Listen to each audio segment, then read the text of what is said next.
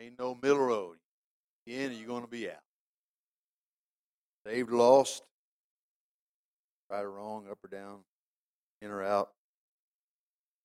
What it is. Got to make it by the grace of God. Amen. Well, if you would this morning, let's look in the Bible.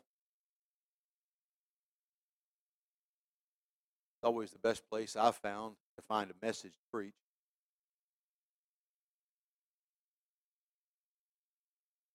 That chicken soup stuff, that kind of. It don't work too good for me. I got to get down to the root of the matter. Let's take a look at Genesis chapter 3. Begin at verse number 1.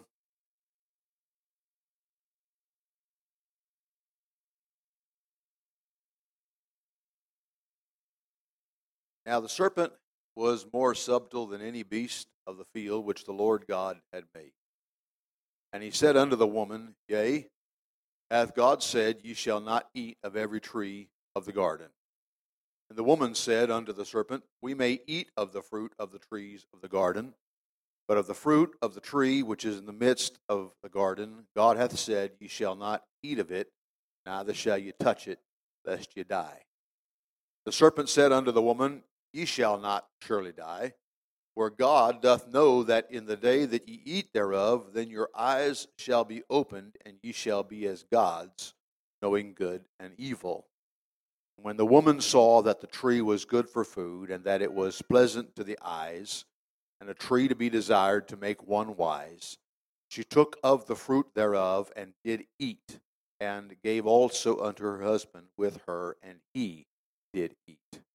And the eyes of them both were opened, and they knew that they were naked.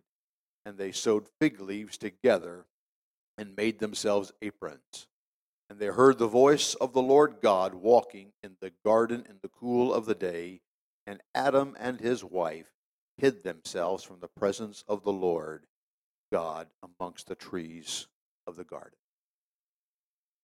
I'd like to preach this morning for a little bit of time on the subject of discernment. I don't know that I will go along the direction that perhaps you might think when we talk about the gift of discernment.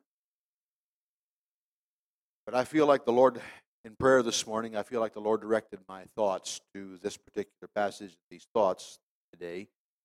And I pray that God will help us, that we can be able to discern some things that will help us in our walk with God. Would you just join me in a moment of prayer and ask God to direct all of our hearts? Jesus, we need you this morning. This is not some kind of a show that we're putting on. This is not some kind of a knowledge fair that we're going to place from this pulpit today. But God, this is an absolute desire to be able to help the hearts of ladies and gentlemen to be able to draw closer to you and to be what you desire them to be, so that the end of that long and winding road will end up in a city where the Lamb is the light, where the walls are made of jasper and the streets of purest gold, where the saints walk but in the midst of that is the Lamb of God, who there is no need for light because he is the light. Touch us in this room this morning and help us, Lord, to draw near. Help us, Lord, in this place that we could see what you want us to see and walk the direction you desire us. In Jesus' name we pray. Amen. God bless you. You may be seated in the name of the Lord Jesus.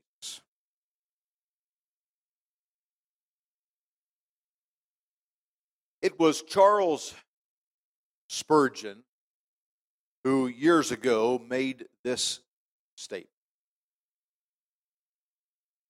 that discernment, the discernment, the definition of discernment is not knowing the difference between right and wrong.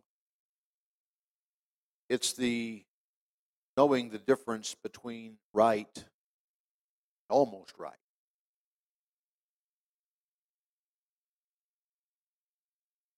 It's not just knowing this is black and this is white.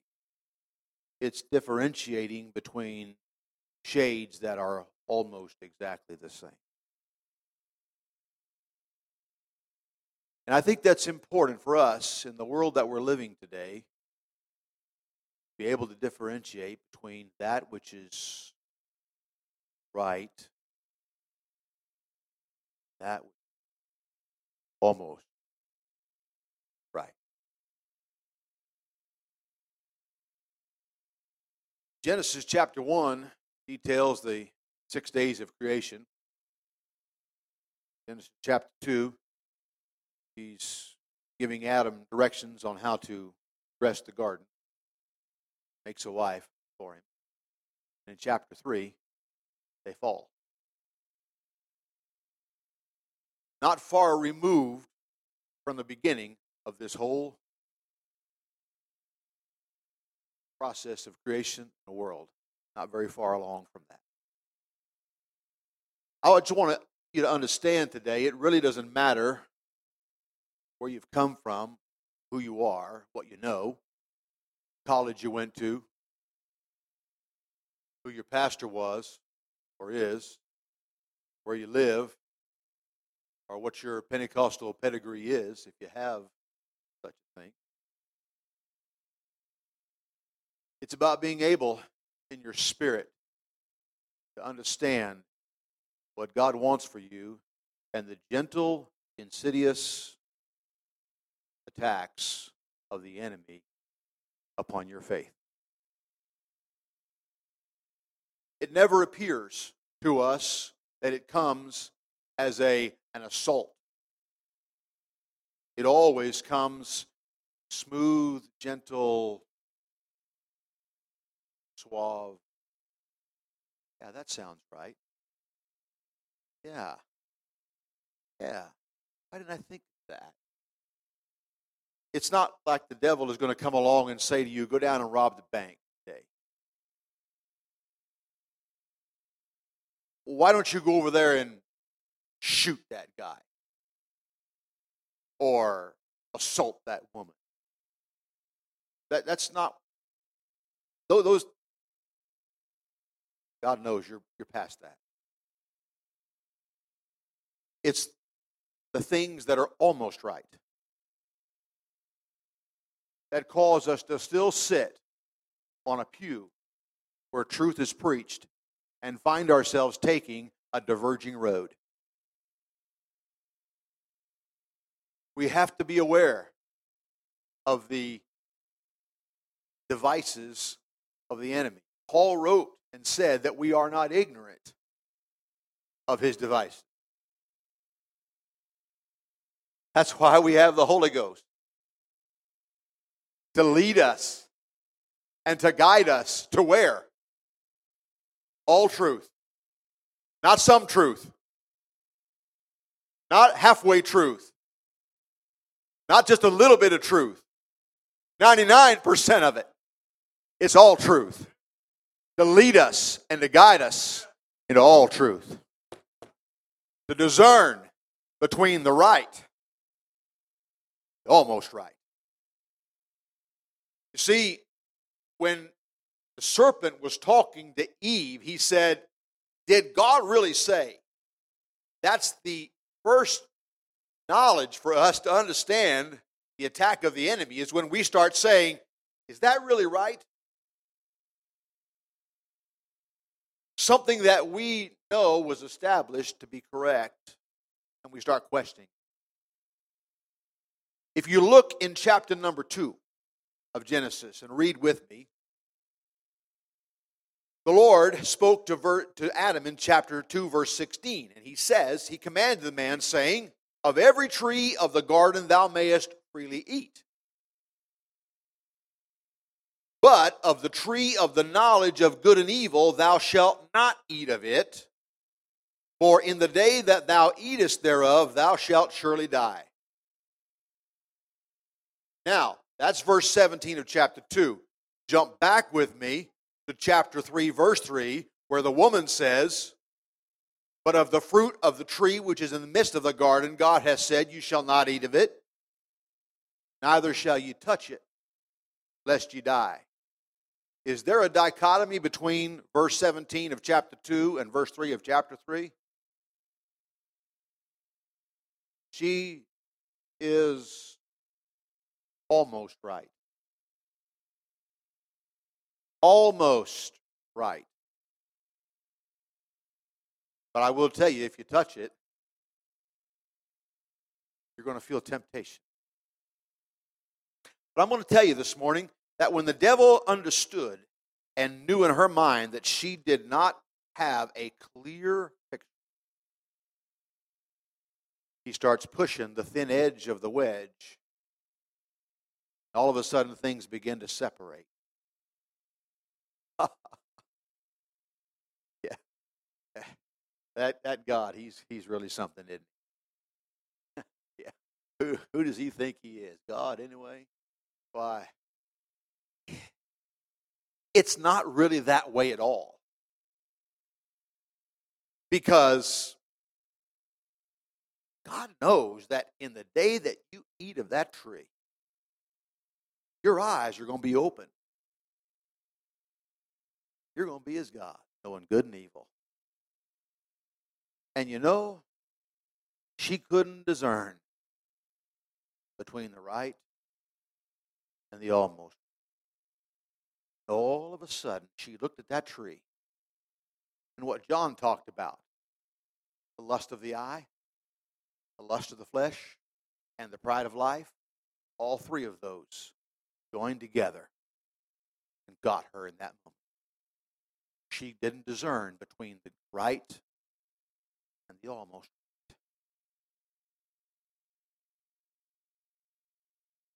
And when the time was all said and done, the Bible said when they ate of that fruit, their eyes were open.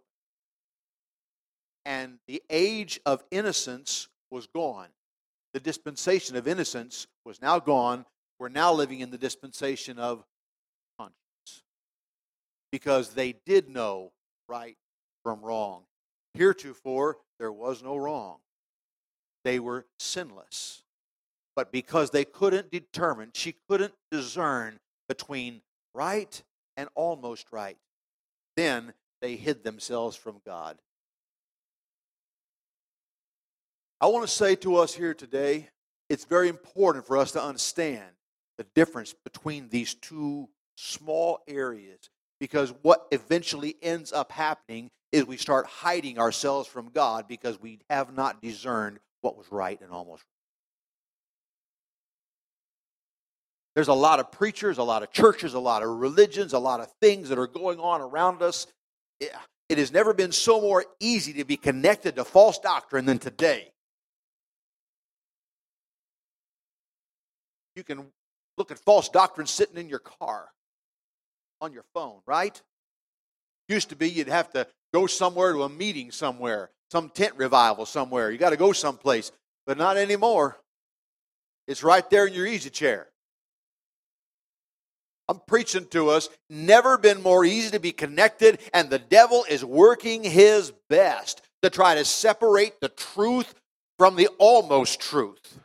And there's so much error and false doctrine and junk being perpetrated today in the name of apostolic. It's important for us as true apostolic people to understand that we've got to stay close to the Word of God. We've got to stay close to the man of God and understand I've got to know what's right and I've got to know what's almost right almost right is going to separate me from God. Been several years ago. Haven't looked, but I there was several years ago. There was a church that I became acquainted with. Uh, I I say I became acquainted with it. Let me back up that just for a minute. I found out about it, and I searched it out online. It was a church that believed Acts chapter two, verse thirty-eight believed Deuteronomy chapter 6, verse number 4. They also believed in homosexuality. I'm going to tell you something. The enemy is doing everything he can in this generation to pervert the truth, to pervert the doctrine of Jesus Christ.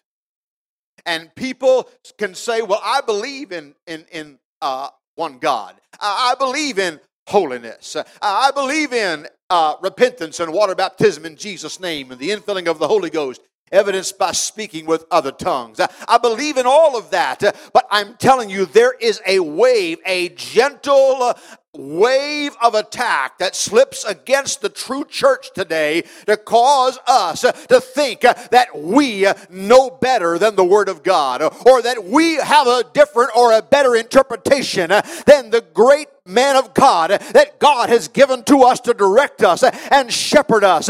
Paul was writing to the church and he said to them, You know, I want you to be a follower of me as I am a follower of Christ. I'm preaching to us this morning. We got to understand that the generation that we're living in is looking for their own direction and their own way of thinking about things. But somehow we've got to understand it is the enemy's desire to separate us from the Word of God, to separate us from the plan of God by putting into our minds the thought that, you know, that sounds right.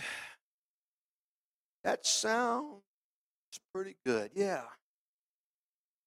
It's never been so more easy to be confused than today's world. You jump across to Genesis chapter number 4. Now we got Adam and Eve with a couple of boys. These boys have grown up. They're not little kids anymore. They're men working in the field.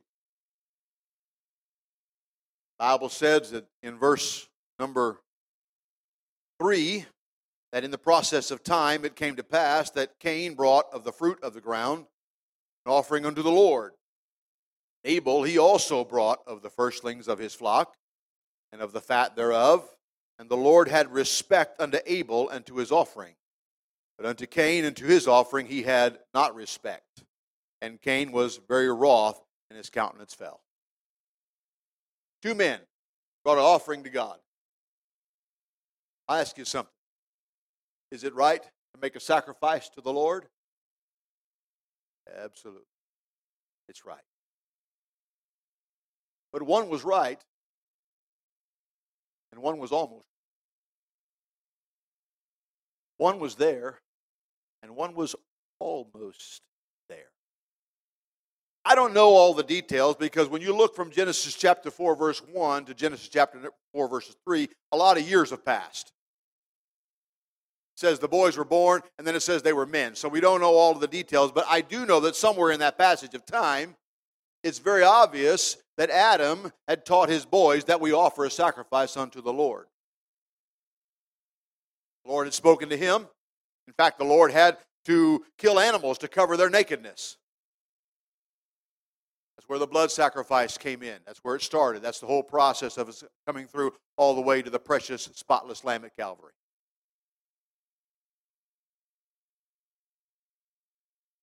And they knew to offer.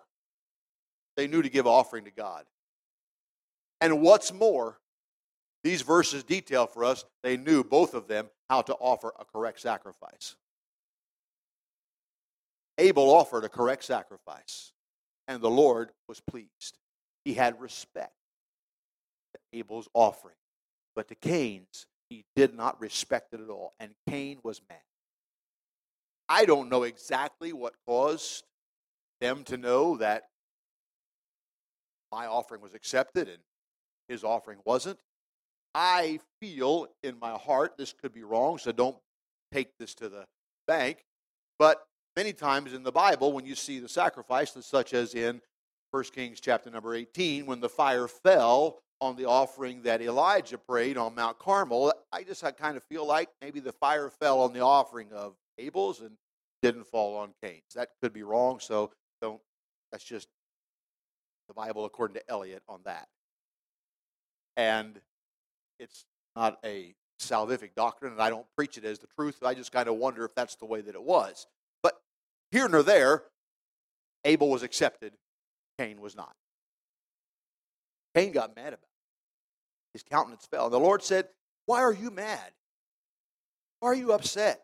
Don't you know if you do well, you'll be accepted?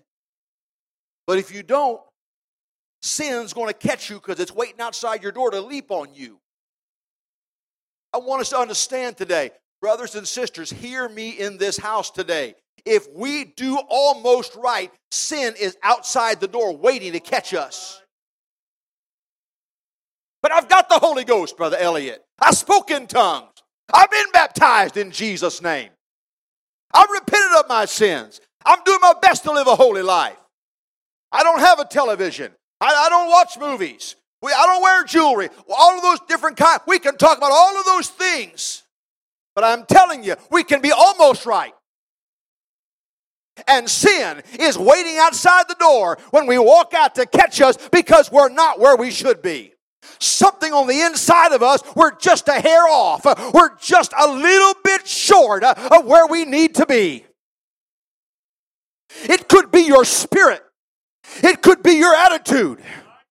It could be something going on in your heart that nobody else knows about. But somehow, somewhere, my dear sister, my honorable brother, you've got to understand, we've got to make sure that inside of us there is a spirit and a desire within us to not allow the power of hell to let us compromise to that which is almost right. We got to know that because it separates us. I've been in this. Listen, folks, I'm 52 years old. All I have known is Pentecost. My dad was a sinner. He was an alcoholic, smoked three packs of cigarettes a day. His mouth was like a sewer, was in a motorcycle gang, at 22 years of age, God got a hold of him, filling with the Holy Ghost. My mother grew up in a church.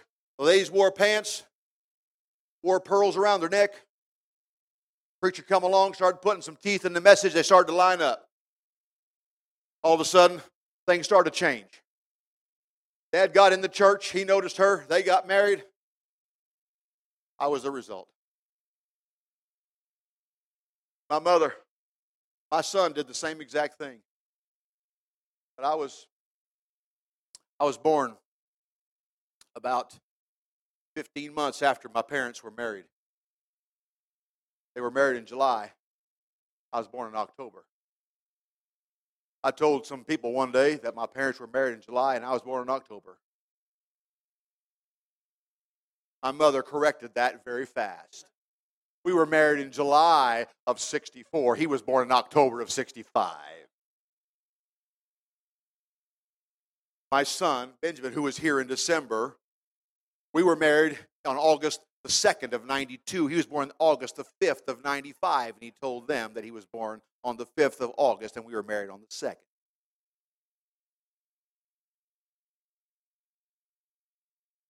But all I've known is the church. All I've known is this church. I've slept on the pews, I've slept under them.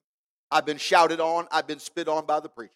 I know all about what church is. I've been here, but and you have most of you have been around church a long time and know a lot of things about serving God. But it is, it is imperative for us to understand that we can sit in the house of God. We can hear the preaching of the Word of God. We can worship with the saints of God. And yet, if we are letting something get on the inside of us to slip us just a little bit away, that we can find ourselves in a spot, we can walk outside and the Lord can say, Sin is waiting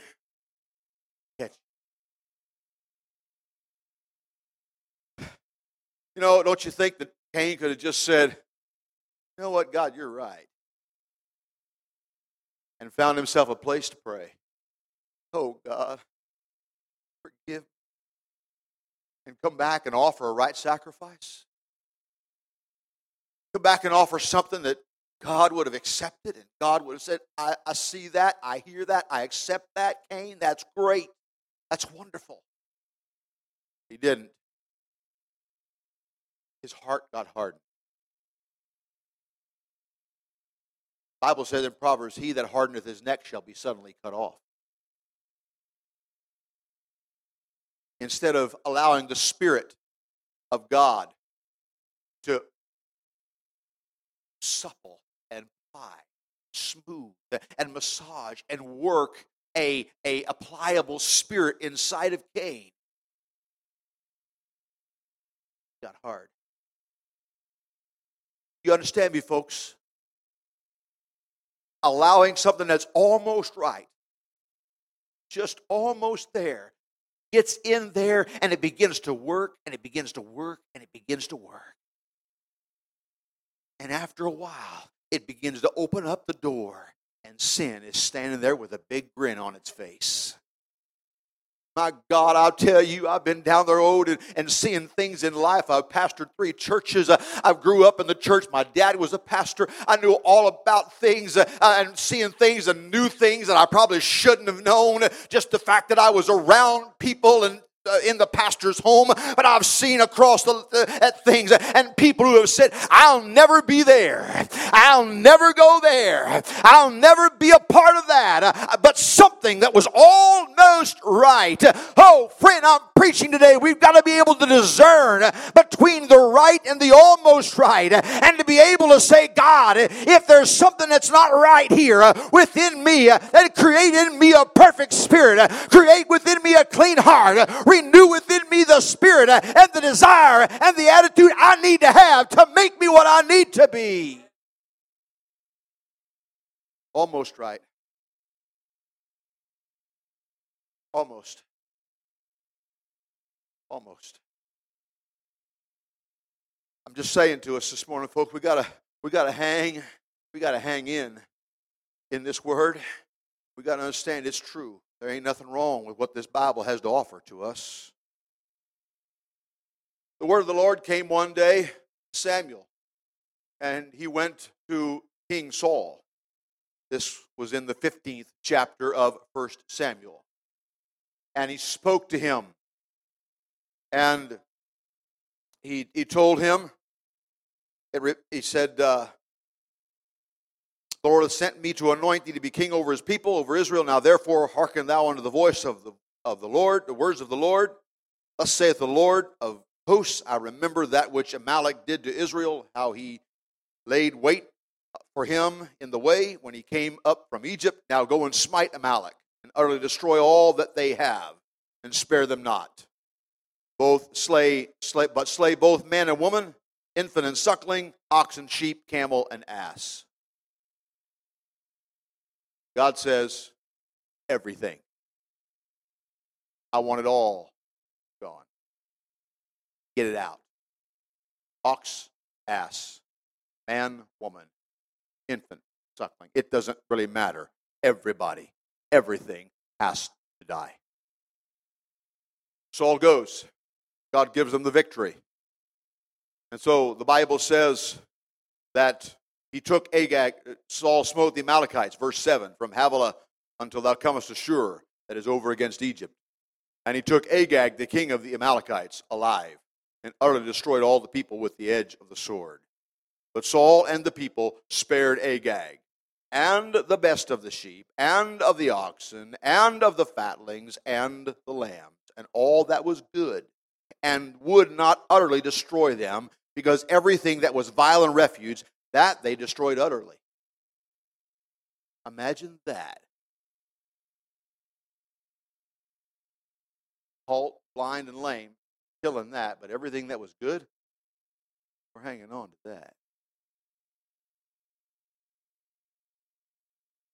I know, I know we're going slow today, but the plow's a little deep. I'm just telling you, God said, go and slay everything. Slay it all. Get rid of it. But Saul, the people hung on to a few things. And here's where we are today. This is the nub of where we've come down to preach today. This is what I felt in the Spirit this morning. There were some things that God said to get rid of. And Saul said, We're going to hang on to that. We're going to hang on to this. It said Saul and the people, but if Saul had said kill it all, they would have got rid of it. Saul just decided to, that he was going to do a little kumbaya stuff, sing by the campfire. Let's all work together. Thing, right? Say, best of the lambs, sheep. Everybody was supposed to die. Agag didn't die. King, the one who was orchestrated all the terror that Israel had, he's not going to die either. He did that. God spoke to Samuel. He said, It repents me. I ever made Saul. It repents me. I ever made Saul. He's holding on to things I told him to get rid of. Brother, sister, could you hear this Southern Illinois hillbilly today? If you've got some things you're hanging on to that you know you need to get rid of, that are hindering your walk with God, Pastor has preached and advised of the dangers uh, of places you're going, things you're doing, clothing you're wearing, company you're keeping. If he has said that to you and you claim the Holy Ghost, and you claim baptism in Jesus' name, and you claim being apostolic, then you're almost right. If you're still hanging on to things you know you should get rid of, Somebody in the house this morning, I want you to understand almost right will cause God to look down and say, It repents me. I ever forgave their sin. I ever gave them the Holy Ghost. It repents me. Look what God has done for you and I. Look where God has brought you from. I could probably stop right now and ask every one of you to stand up and testify of some of the miracles God's done in your life, or jobs God gave you, or healing in your body He gave you, or a miracle He worked on your behalf, and yet you want to hang on to something that's almost right. Come on, sister. Come on, brother. We got to understand that God is trying to perfect the people and make us holy. And it ain't time to be almost right. Lord, we're living in a perilous time, are we not? It, hey, listen, folks, I, I, I am not a hater, but I'm going to preach the Word of God, and if somebody wants to say something about it, they can say it. But I'm going to tell you something. When I was growing up, of the churches, every one of them preached homosexuality was wrong in the eyes of God. We got churches today that are not only saying it's okay, but they're ordaining people to stand in their pulpits who live that lifestyle. I'm not hating people, but I am saying the Bible declares that to be a sin in the eyes of God, and I'm going to continue to preach that it's not right in the eyes of God for us if we want to be right in God's eyes. I don't disrespect people. I'm not going to hate on people. I'm not going to kick people. I'm just going to say it's a sin. Just like adultery is a sin. Just like robbing a bank's a sin. Just like, oh God, I'm just preaching to you this morning, folks. You got to understand. I, I, want you to know. Uh, I want you to know that somehow we can't let almost right get a hold of us. We've got to understand it's got to be right. We got to be where we're supposed to be. We got to follow. We cannot hold on to things that God does not want us to hold on to. We've got to get rid of them. Woo! Ha ha! Oh, Lord, help us here today. Ah, oh, here, here comes old Saul trotting down the road, buddy. He's got all the people with him. They're having a big old time. Man, they're, woo! Didn't we have great church today? We had high church today. Man, did you see those Amalekites running from us? Woo! Man, we got the devil on the run, yeah. We got the devil on the run. Me and the devil, we had a tussle. And I won. Man, we had church. Boy, we had a great time. Super well, wonderful. Hey, who's that coming down the road there? Oh, that's the man of God. Man, we can tell him the great church we just had. We'll tell him how, how we really had, how we chased the devil out. Well, we're going to tell the, the prophet, we're going to tell the man of God, look how, look how we got things going on. Yes, sir. Saul's walking along, come up. Next thing you know, he's talking to Samuel. Samuel's walking up to him, and here's the words of Samuel.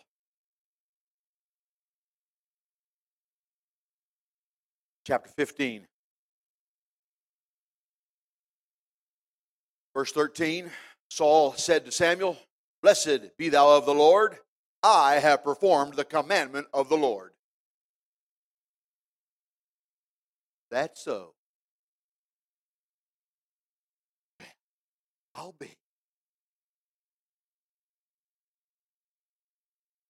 Samuel looks at him and he says, Not, well, praise the Lord, brother. Let's shout together. He said, What meaneth then this bleating of the sheep in mine ears and the lowing of the oxen which I hear? He cut straight down to the root of the matter. And Saul says, Oh, they. Isn't it amazing how people start blaming somebody else for their own sin? It's somebody else's sin, their fault. Why that preacher, if he hadn't preached that, why that sister, if she hadn't done that, get real. Well, they have brought them from the Amalekites. For the people spared the best of the sheep and of the oxen, the sacrifice unto the Lord thy God, and the rest we have utterly destroyed. Yeah, all the halt, blind, and lame. They're going to offer as a sacrifice to God. Change the word of God. Did God say, Bring the best back and sacrifice unto me? And so then Samuel says, Stay, and I will tell thee what the Lord hath said to me this night. And Saul says, Preach it, brother. Stay on. When thou wast little in thine own eyes, in thine own sight, wast thou not made the head of the tribes of Israel? And the Lord anointed thee king over Israel. And the Lord sent thee on a journey and said, Go and utterly destroy the sinners and the Amalekites and fight against them until they be consumed. Wherefore thou didst wherefore thou didst thou not obey the voice of the Lord, but didst obey, fly upon the spoil and didst evil in the sight of the Lord. Saul just said, I performed the commandment of the Lord. Samuel said, You did evil in the sight of the Lord. Folks, almost right is evil. Sin's lying at the door. You're going to get out in the field, you're going to kill your brother. You're going to get out in the field, you're going to kill your sister. You're going to walk around and kill the man of God but somebody about talking about him with your tongue. You're going to go around and you're going to walk away and hide from the presence of God because you don't want to be around God because you're naked. Your eyes are open because you're almost right.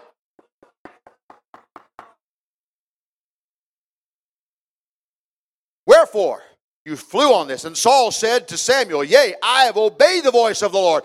You understand something, friend, that when you get convinced of something being almost right, you're going to keep on coming back and saying, I'm right.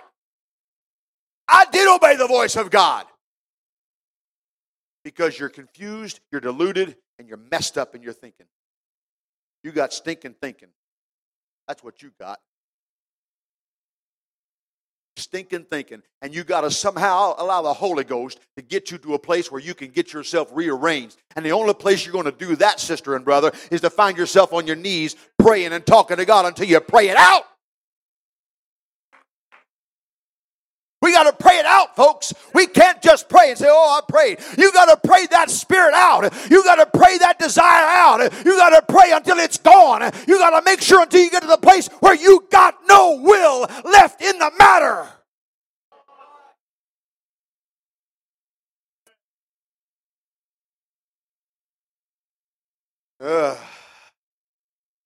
I've obeyed the voice of the Lord. I've gone the way which the Lord sent me, and have brought Agag, the king of Amalek, and have utterly destroyed the Amalekites. But the people took of the spoil, sheep and oxen, the chief of the things which should have been utterly destroyed, to sacrifice unto the Lord thy God in Gilgal. Samuel said, Hath the Lord as great delight in burnt offerings and sacrifices as in obeying the voice of the Lord?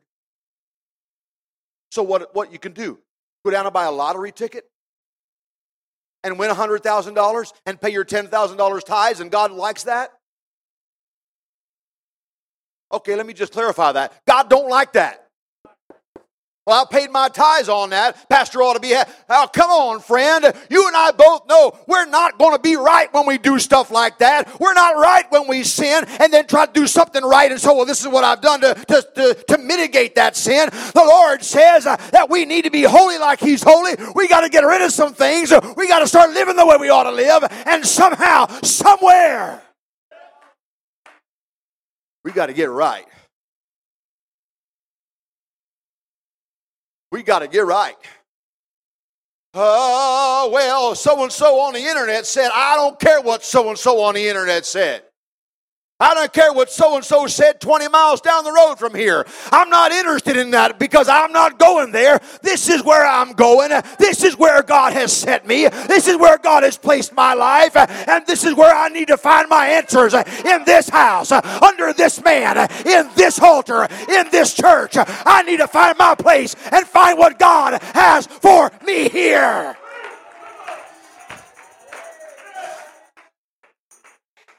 And if you decide that the Word of God that's being preached straight from a pulpit is not what you want to hear, you're almost right. And you're going to pay the price. God help me. God help me. I'm preaching to us here today, folks. I'm trying to help, ask the Lord to help us in this room. Ah, and so people did it. Samuel said, Hath the Lord his delight and a great delight in burnt offerings and sacrifices as in obeying the voice of the Lord? Uh, to obey is better than sacrifice, to hearken than the fat of rams. Rebellion is as a sin of witchcraft. God help.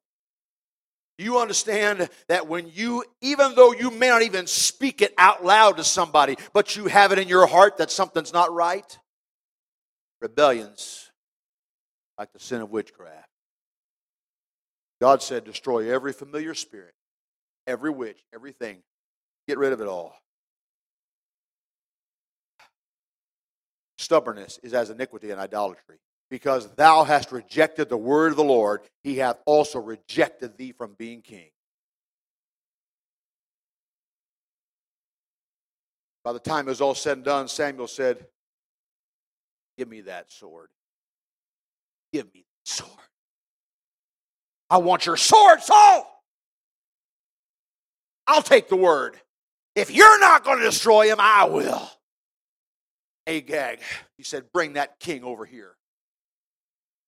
Agag said, surely the bitterness of death is past. Samuel said, as thy sword hath made others childless, so your mother shall be childless this day.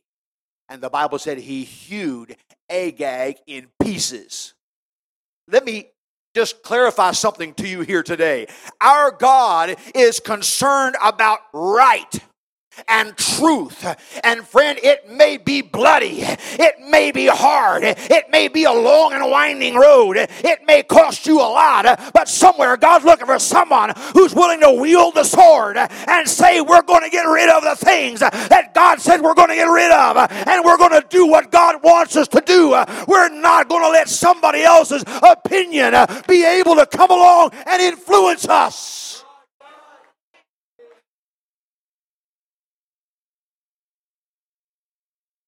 Please, you can't let some other sister or brother's opinion in this church influence you on something.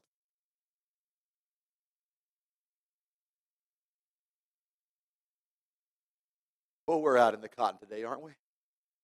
We're just picking it today. I mean, but I want you to understand, friend. Somebody else, you don't want a root of bitterness in somebody else's heart to get in yours. If I'm on something that you all know about, I, your pastor and I have not talked, as God is my judge. But I'm going to tell you something here right now that we got to understand. We can't let somebody else's thoughts, well, the people said this. This is what they want to do. This is what somebody else was saying. Well, so and so, sister so and so, brother so and so said. Yeah, come on now. How about getting to an altar and getting back up and said, Pastor, I heard what God said to me. How about listening to what God had to say to you? Forget about what somebody else has got to say. Forget about what somebody else feels and somebody else thinks. Uh, why don't you get someplace where God can speak to you uh, and God can touch your heart and you can understand and realize, hey, this is what God wants from me. because just like you've rejected the word of the Lord, God has rejected Saul from being grabbed the hold of Samuel as he turned to go. Worship. The Bible said when he grabbed the hold of Samuel's cloak, it tore. He said, just like this cloak is tore, God's divided your You worshiped, stayed, but it was over. I want you to understand, friend, I want you to understand my heart today. I don't know you. I don't know what kind of job you have. I don't know what kind of valley you're walking through. I don't know what kind of devils you're fighting. I don't know what your situation is, but I do know that God knows what's going on and God's understanding things. And somehow you got to understand, you got to discern between the right and the almost right and get yourself off that almost track because that track there will separate you from God. It will make you kill your brother brother. It will make you lose your relationship with God.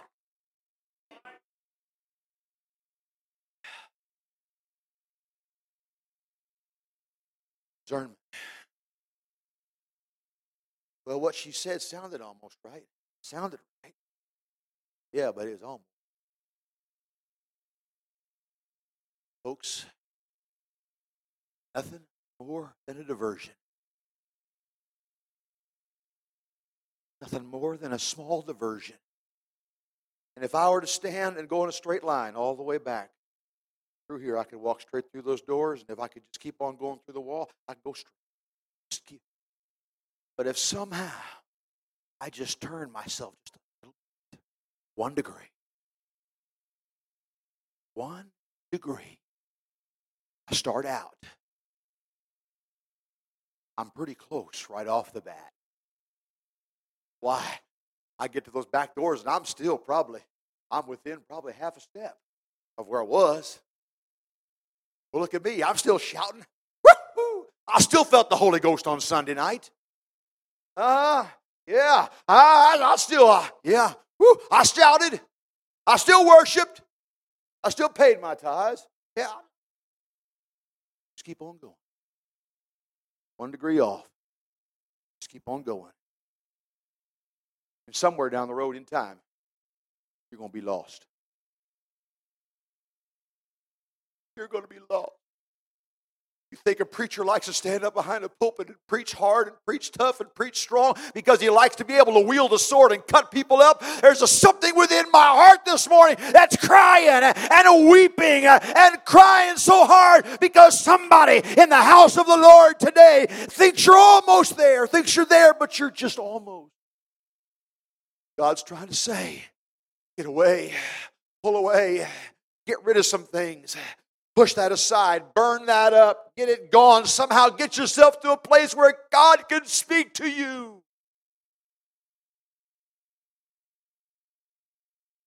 Sister, please help us on this.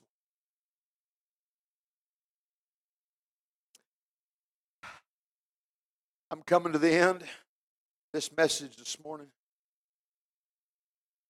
God knows. I don't know you. But I do know this. God's reaching for you in this house right now. Every head bowed, please. Every eye closed in respect to God. Not to me, in respect to God. I'm going to take the time. I don't know what time you normally get out of here. I'm not worried about it really. I'm wondering if there's anybody that would like to say, hey, I want to find a place in that altar this morning. Maybe there's some things I need to get rid of. Maybe there's a voice I need to hear.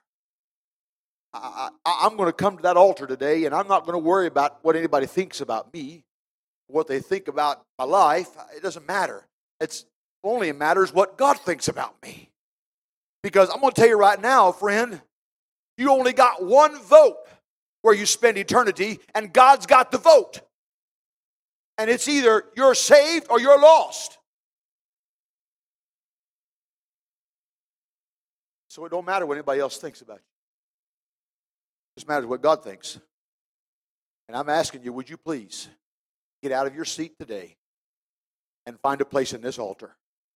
Whether you want to find a place in the corner, if you want to stand, you want to kneel, you want to get prostrate, I don't care how you how you approach God today.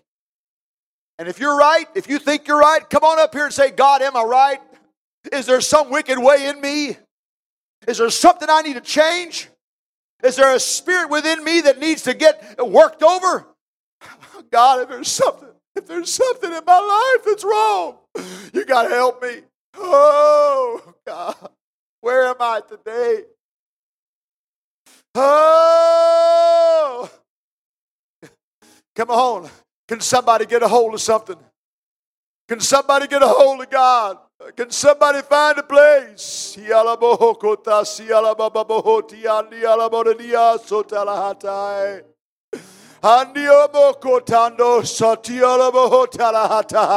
Ah. Somebody, can you get rid of some things?